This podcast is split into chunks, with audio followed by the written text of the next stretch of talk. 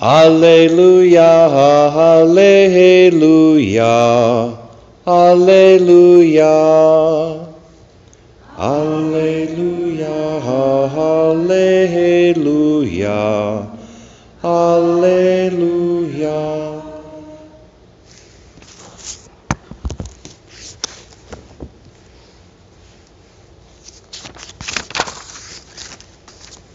Blessed are you, O Virgin Mary.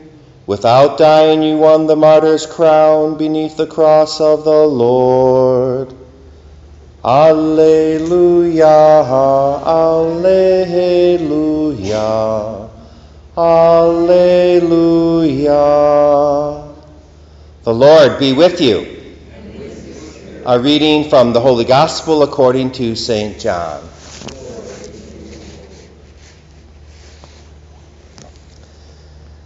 Standing by the cross of Jesus were his mother and his mother's sister, Mary, the wife of Clopas, and Mary Magdalene. When Jesus saw his mother and the disciple whom he loved, he said to his mother, Woman, behold your son. He said to the disciple, Behold your mother. And from that hour, the disciple took her into his home.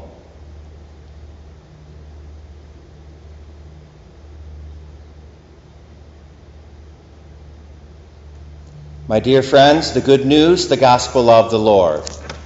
Praise to you, Lord Jesus Christ. May the words of the Holy Gospel blot out our sins. Joyful, joyful.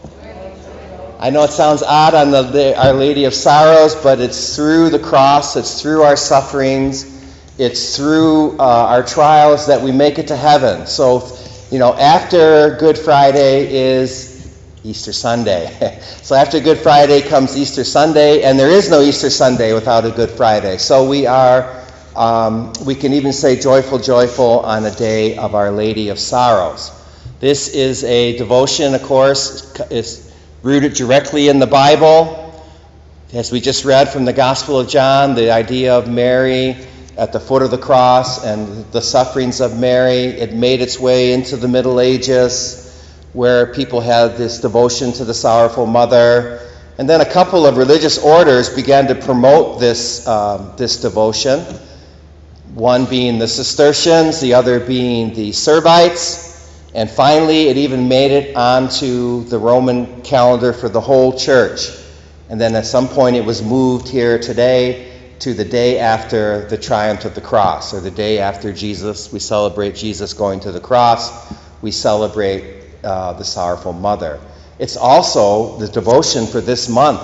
We've all been, hopefully, you've been taking time this month to meditate on the, the sorrowful mother and what she went through.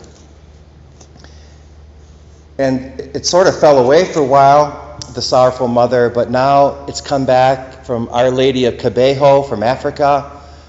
Our Lady came in the 80s and has been telling people again to take up this practice of one, one day a week or one day a month to meditate on these sorrows, the sorrows of the Blessed Virgin Mary.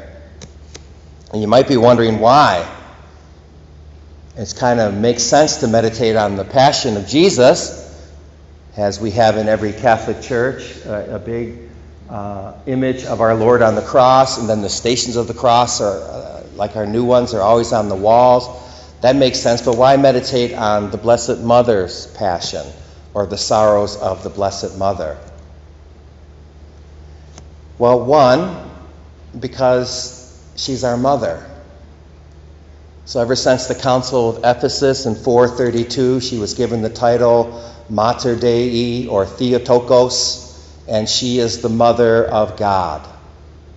She's the mother of God because Jesus is God and she gave birth to Jesus, making her the mother of God. So she received that title in 432. And then, as we see here in, in John chapter 19, uh, Jesus is on the cross. It's very difficult to speak from the cross. Every word is precious from the cross. And he gives to us his mother. So Mary has this unique part in the history of salvation. She's the mother of God, and she's also our mother. And, you know, no one wants their mother to suffer. It's good for us as her children to remember what she did for us and how she united herself to Jesus' passion.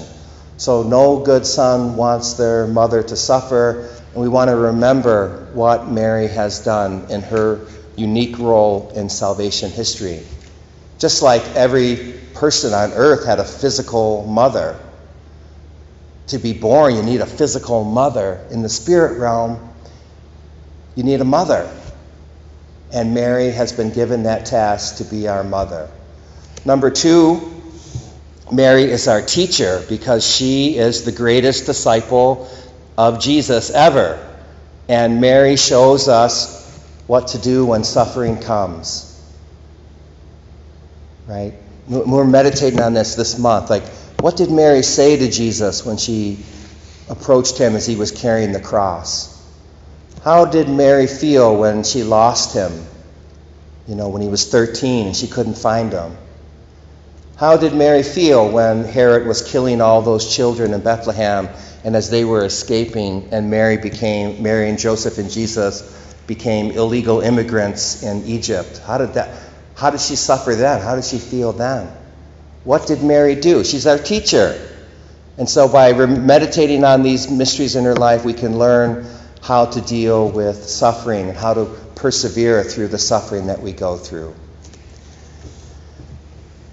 And lastly, you know, when we see Mary and think about her suffering, we're thinking of, it reminds us of all the mothers in the world who suffer. There's so many suffering mothers in this world.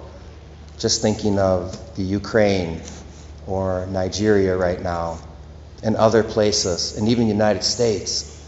There's so, so when we think of Mary's suffering, we can then intercede for all suffering mothers and all the different ways that mothers suffer in our world. So, Mary is a way of bringing us, bringing all the suffering in the world into our mind so that we can intercede and we can bring those mothers to every Mass. Every Mass is a gathering of all the suffering people in the world, and we bring them here in our minds and hearts so they too can receive the healing blessings of the Eucharist.